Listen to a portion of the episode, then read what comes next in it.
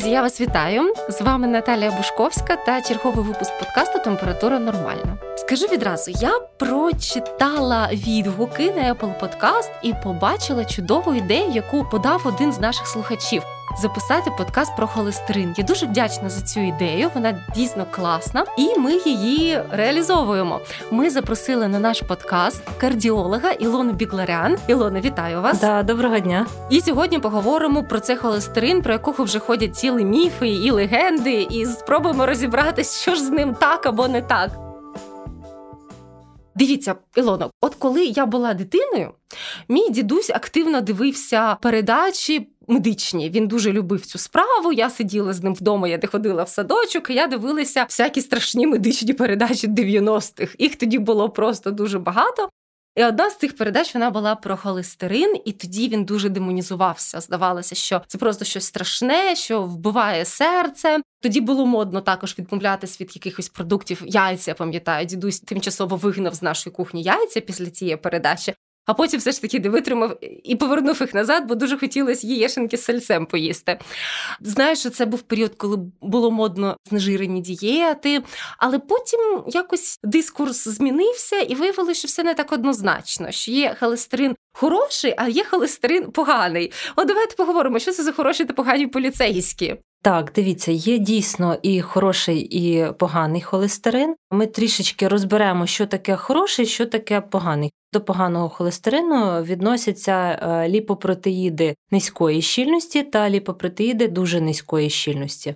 За останні 150 років їх почали називати ліпопротеїни. Це однакова ідентична назва. Взагалі, така угу. назва вона почала походити через те, що ліпіди, взагалі, це холестерин, який захоплює білок для транспортування в інші тканини. Угу. Через те назва ліпопротеїни це жир, який окутаний білком для транспорту. Цікаво. Жир він потребує якогось транспортера від печінки до інших клітин, тканин нашого організму. І таким якби транспортом слугують ліпопротеїди низької щільності.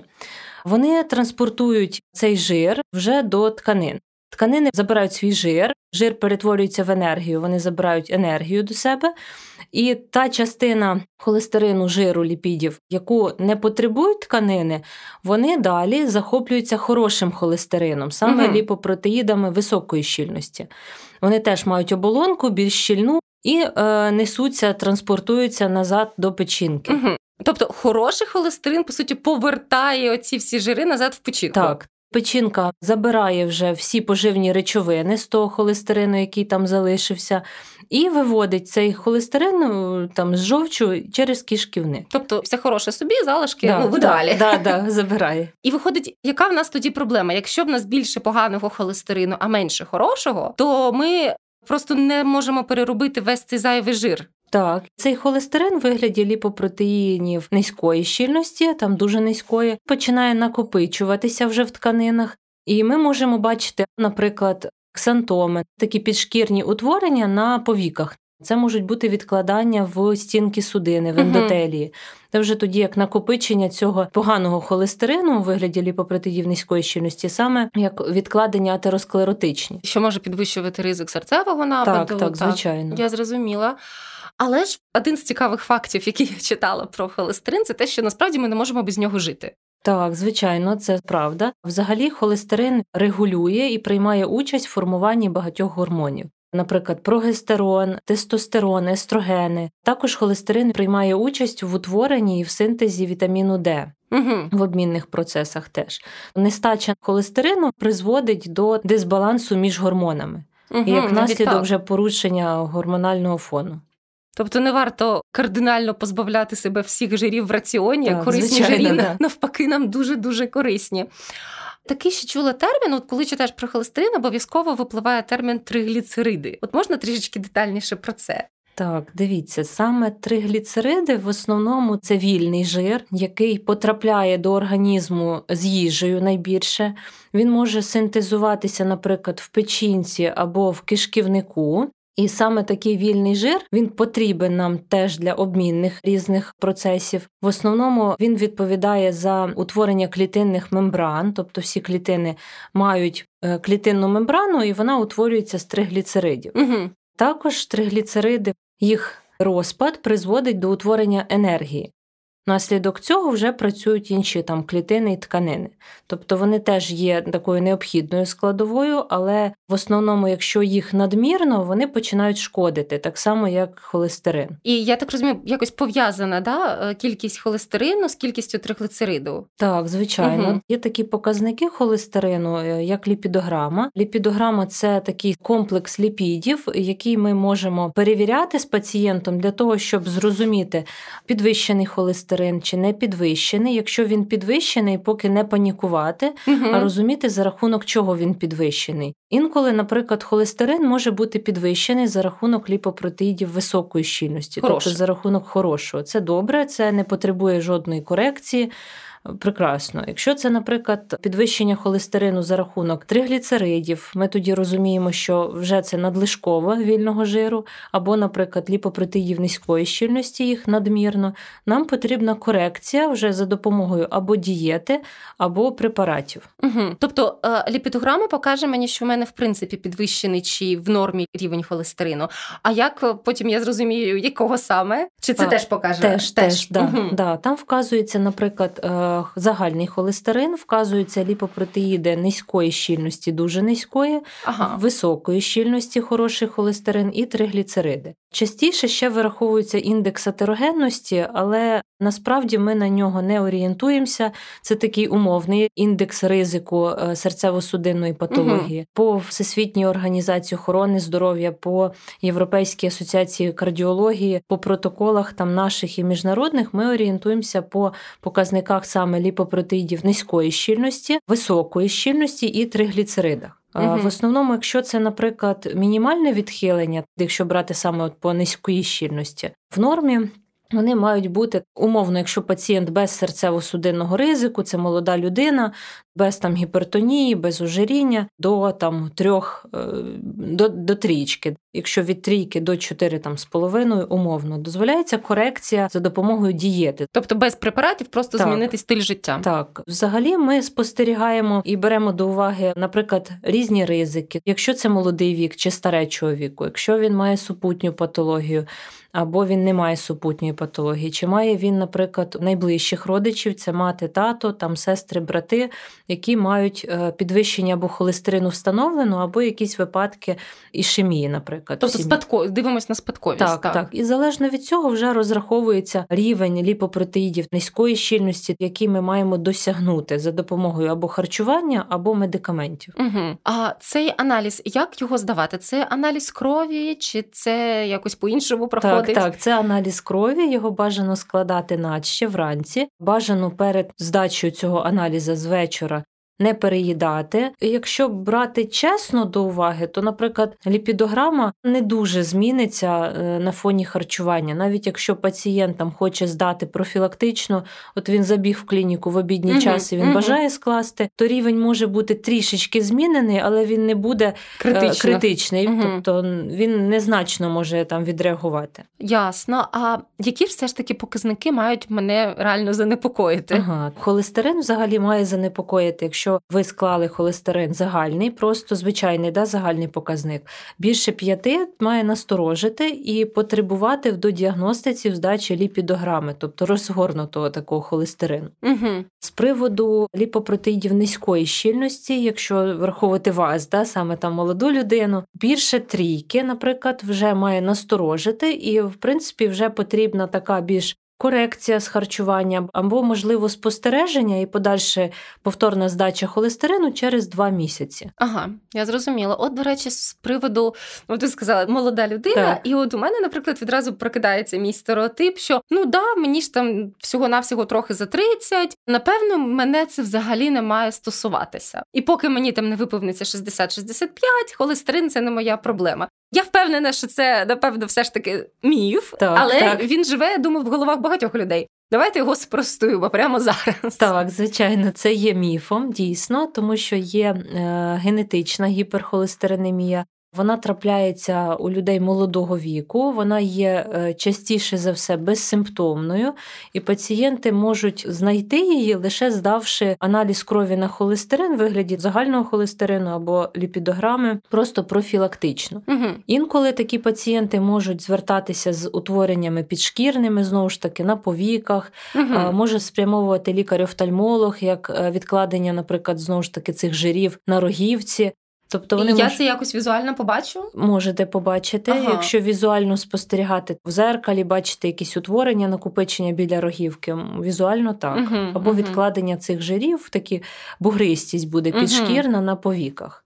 Ага, Тобто- цікаво. Тобто, напевно, можна це приплутати з мішками під очима чи ні? Не зовсім, Не зовсім. ні. Це такі, як наче утворення доброякісного характеру підшкірні. Вони мають таку бугристість, наче такі горошинки. Ага, я зрозуміла. да, але вони такі деформовані Мгм, трішки. мгм. Але щоб вже було відкладання, наприклад, цього холестерину, повинен пройти досить тривалий час. Я зрозуміла. А як часто варто перевіряти холестерин? От, наприклад, я вирішила перевірити, у мене все нормально. Коли мені варто повторити це? В молодому віці варто однократно перевірити, Мгм. якщо, наприклад, спадково є в когось там перенесені в ранньому віці інсульти, інфаркти, варто перевіряти, наприклад, раз на рік. Угу. Чому раджу раз на рік? Крім, наприклад, спадкової гіперхолестеринемії, можуть бути якісь супутні хвороби, які призводять до підвищення холестерину. Наприклад. Тобто, е, наприклад, зниження функції щитовидної Ага. залози, гіпотереоз. Внаслідок чого послаблюються обмінні процеси, і за рахунок зниження метаболізму у нас знижується розпад холестерину, і холестерин починає накопичуватися. мгм. Тобто, можливо, наприклад, такий як профілактичний огляд з боку холестерину може нас наштовхувати на інші супутні проблеми. Здавши холестерин, ми можемо побачити його підвищення і доздавати вже там гормони щитовидної залози. Мгм. Тобто, в будь-якому разі це такий корисний чекап. Так, звичайно, як да, воно да. там не було. А літнім людям як часто краще перевіряти? Літнім людям, які не знаходяться на терапії і коригують, наприклад, харчуванням цей показник, які, наприклад, не мають серцево-судинної Так, патології, їм варто перевіряти раз на 5-6 місяців. Угу. Якщо, наприклад, це пацієнти серцево-судинного ризику з гіпертонією, наприклад, з ішемічною хворобою серця, яких корекція холестерином теж за допомогою дієти відбувається, вони потребують вже контролю холестерину раз на 2 місяці, на 3 місяці. Це бажано так робити. Якщо пацієнти приймають все ж таки препарати, найчастіше це препарати статини, група препаратів, які коригують вже холестерин, то їм варто для підбору дози ми радимо раз у два місяці. Коли доза підібрана, це теж раз там на 5-6 місяців для угу. контролю холестерину. Для того, щоб розуміти, чи дана доза препарату підходить, чи вона регулює. І плюс додатково, якщо у пацієнта виникають якісь супутні проблеми, супутня патологія, додається якась. Умовно, пацієнт не мав якогось судинного захворювання, ліпопротеїди могли бути до 2,5 для нього норма. Якщо він вже має якийсь судинний компонент, ішемію анамнестичну, інсульт або інфаркт, рівень ліпопротеїдів низької щільності ми маємо коригувати до 1,7, там 1,8. Останні рекомендації Європейської асоціації кардіологів вони навіть е, зумовлюють до 1,5. Навіть так. Да, Мгм. да. Я зрозуміла. А до речі, ми зачепили статини. При яких ситуаціях, при яких показниках ми кажемо людині, що треба вводити препарати, і можливо людям варто підготуватись до якихось побічних ефектів. Так, ми розраховуємо е, шкалу ризику по серцево-судинній патології. Шкала називається СКОР. По ній визначаються, наприклад, основні моменти: жіноча, чоловіча стать, Так, куріння, холестерин. Стиль А, життя, вага. Так, так, звичайно, ми дивимося по ризику, і залежно від ризику серцево-судинних ускладнень в майбутньому визначаємо дозу по статинах. В помірному і низькому ризику вона одна, це низька доза, там може бути 5-10 мг. Мгм. Я так умовно кажу, бо препарати мають різні дози. Якщо це високий або дуже високий ризик, статини призначаються вже в більших дозах. І останні рекомендації по високому і дуже високому ризику це призначення такої діючої речовини по статинах, як аторвостатин або розовостатин. Мгм, Він є в різних препаратах, це таке по діючих речовинах. Е, Призначаються тоді високі дози, якщо це аторостатин, наприклад, це 40 мг, середньовисока доза у пацієнтів з високим і дуже високим ризиком.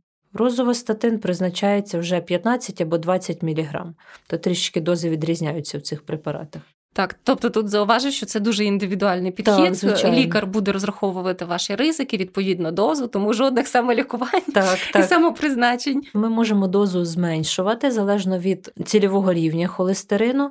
Через те теж робляться, наприклад, контролі через 2-3 місяці. Додатково, якщо брати статини, вони можуть мати якісь негативні наслідки, але на високих дозах при першому призначенні. Угу. Зазвичай таке стається дуже рідко. Є дослідження, які вказують, що такі випадки трапляються. Один на декілька мільйонів. О, да, Це це дуже дуже рідко. На високих дозах. Зазвичай середньо високі дози вони не призводять до жодних побічних реакцій. І ті дози, які максимальні, ми все одно коригуємо, і при зниженні навіть дози, якщо виникли такі епізоди побічних реакцій, вони зникають після е, зменшення, зменшення дози. дози. Да. Я зрозуміла. Um, статини, препарати це все важливо, але напевно без зміни стилю життя, без зміни дієти, фізичної активності це не буде так ефективно. Так, звичайно, да. Взагалі на холестерин впливають, крім супутньої патології, там знову ж таки це ожиріння, частково, Да-да-да. це наявність цукрового діабету, це наявність хвороб нирок, наднирників гіпотереозу, того ж проблем з щитовидною залозою, впливає спосіб життя. Тобто фізична активність вона повинна бути для того, щоб в нас працювали всі обмінні процеси, щоб холестерин активно утворювався і активно розщеплявся, щоб нам була потрібна енергія і щоб холестерин теж нейтралізувався. На рахунок фізичної активності вона повинна бути помірно та середня. Це не обов'язково надмірна, спортзали. так. Ходьба да, звичайно, кроком. Е, ходьба, кардіонавантаження можуть бути. Якщо пацієнт ходить в спортзал, може бути пробіжка, може бути просто зарядка, наприклад, гімнастика, плавання, тобто будь-які види спорту, навіть не зовсім які є активними, впливають на вироблення енергії і знову ж таки нейтралізують холестерин. Чи є якась їжа, яка може сприяти зниженню цього поганого холестерину і взагалі всі проблемі допомогти? Частково так, угу. не повністю. Е, Є ряд продуктів, які містять більше ліпопротеїдів високої щільності, саме омега-3 жирні кислоти. Угу. Вони містяться найбільше це червона риба, це можуть бути, наприклад, морська капуста, це можуть бути авокадо, Скумбрія насправді теж кажуть теж доволі багато на омега 3 містить. так. А що ви скажете про наш улюблений продукт у всіх українців сало? Наскільки я знаю, там теж є омега 3 жирні так, кислоти, там є омега. але насичені жири теж. Тобто, якщо в людини підвищений холестерин, чи може вона себе іноді потішити шматочком? Так, звичайно, угу. може, да. тому що містяться да, і ліпопротеїди високої щільності. Тому це не нашкодить. Не так. нашкодить з чорним хлібом та овочами. Да, те, звичайно, що треба. Так. До речі, так, і ми постили цю новину ще коли був блог Уляни Супрунщини. Корисніше їсти сало з томатами чи борщем. Це допомагає засвоєнню саме корисних речовин. І от раз уж ми зачепили їжу, вагу, фізичну активність, напевно, варто спростувати ще один міф: що а, підвищення холестерину це лише проблема повних людей. І якщо я худа людина, в мене немає зайвої ваги, мені mm-hmm. взагалі не варто переживати. Чи це так? Ні, це не так. Зовсім не так. Да. Повернемося знову до того питання, що вона є спадковою. Теж частково це може бути спадкова гіперхолестеринемія. Нещодавно був випадок там в мене на прийомі. Це худощава дівчина, астенічної тілобудови з недостатньою масою тіла, навіть так, навіть недостатньо. Так, е, яка профілактично вирішила скласти холестерин, пройти такий чекап, пройти профогляд. І було запропоновано просто профілактично однократно вперше скласти ліпідограму. На ліпідограмі в пацієнтки було підвищення загального холестерину більше 8,5, здається, угу. навіть 9, 9,2 було. Зміщення всіх ліпопротеїдів низької щільності, підвищення тригліцеридів. Трішки, але вже було підвищення, і зниження ліпопротеїдів високої щільності. В основному е, пацієнтку було вже розпитано на повторному візиті, чи має взагалі пацієнт у родичів якісь випадки ішемії, і пацієнт е, почала згадувати, розповідати, що так, у матері є гіпертонічна хвороба, яка ускладнилася інсультом е, в 50 років. Угу. У тата була ішемія в вигляді інфаркта в 45 років. І ми можемо запідозрювати вже таку спадкову гіперхолестеринемію. Як е, цій дівчині зараз себе поводити, щоб знизити хоча б ризики повторення такої сімейної історії? На жаль, таким пацієнтам е, вже з молодого віку будуть рекомендовані препарати на пожиттєвій основі. Е, статини те самі. Так, так, це статини. В основному в цьому нічого страшного немає, тому що статини профілактують розвиток всіх ішемій, і тому прийом регулярний, постійний з молодого віку змусить холестерин не продукуватися, не накопичуватися і не викликати таких епізодів у цієї дівчини. Я думаю, це буде прекрасно, якщо завдяки медицині вдасться уникнути інсульту так, в 50 звичайно, років. так, тому так. я думаю, що це якраз дуже має бути позитивна так, історія. Так, я сподіваюся, так. А, Ну, от якраз ми кажемо про молодь, і захотілося зачепити дітей. Кажуть, що насправді зараз дуже часто бачать ну не дуже хороші показники холестерину навіть у дітей. Це теж спадковість, чи все ж таки тут треба звинувачувати дитяче ожиріння, дитячу гіподинамію? Тут може бути частково, угу. Але більше дійсно за рахунок ожиріння, за рахунок неправильного харчування, за рахунок того, що діти вживають в їжу прості вуглеводи, які швидко Швидкі, розщепляються, так. так, і за рахунок цього накопичується холестерин. Недостатня дійсно фізична активність гіподинамія призводить до накопичення холестерину. Тому тут можуть, наприклад, бути дійсно такі причини, які ми можемо вже усунути, повпливати на них угу. без препаратів, а просто так, так. зміною способу життя. Уявімо, що в родині є дитина з зайвою вагою, яка мало рухається за якихось причин. Чи це привід зробити ліпідограму? Звичайно, угу. так. По ліпідограмі ми можемо тоді коригувати фізичну активність, харчування. Ми е, там обмежуємо це харчування, корекцію всього дивимося по ліпідограмі в динаміці. Угу, Я зрозуміла, це цікаво. Я 100% впевнена, що ви як лікарка зустрічаєтесь з неефективними, можливо, навіть шкідливими методами, які люди використовують, щоб знизити холестерин. Можливо, народні методи, якісь е, травки-муравки або якісь бади.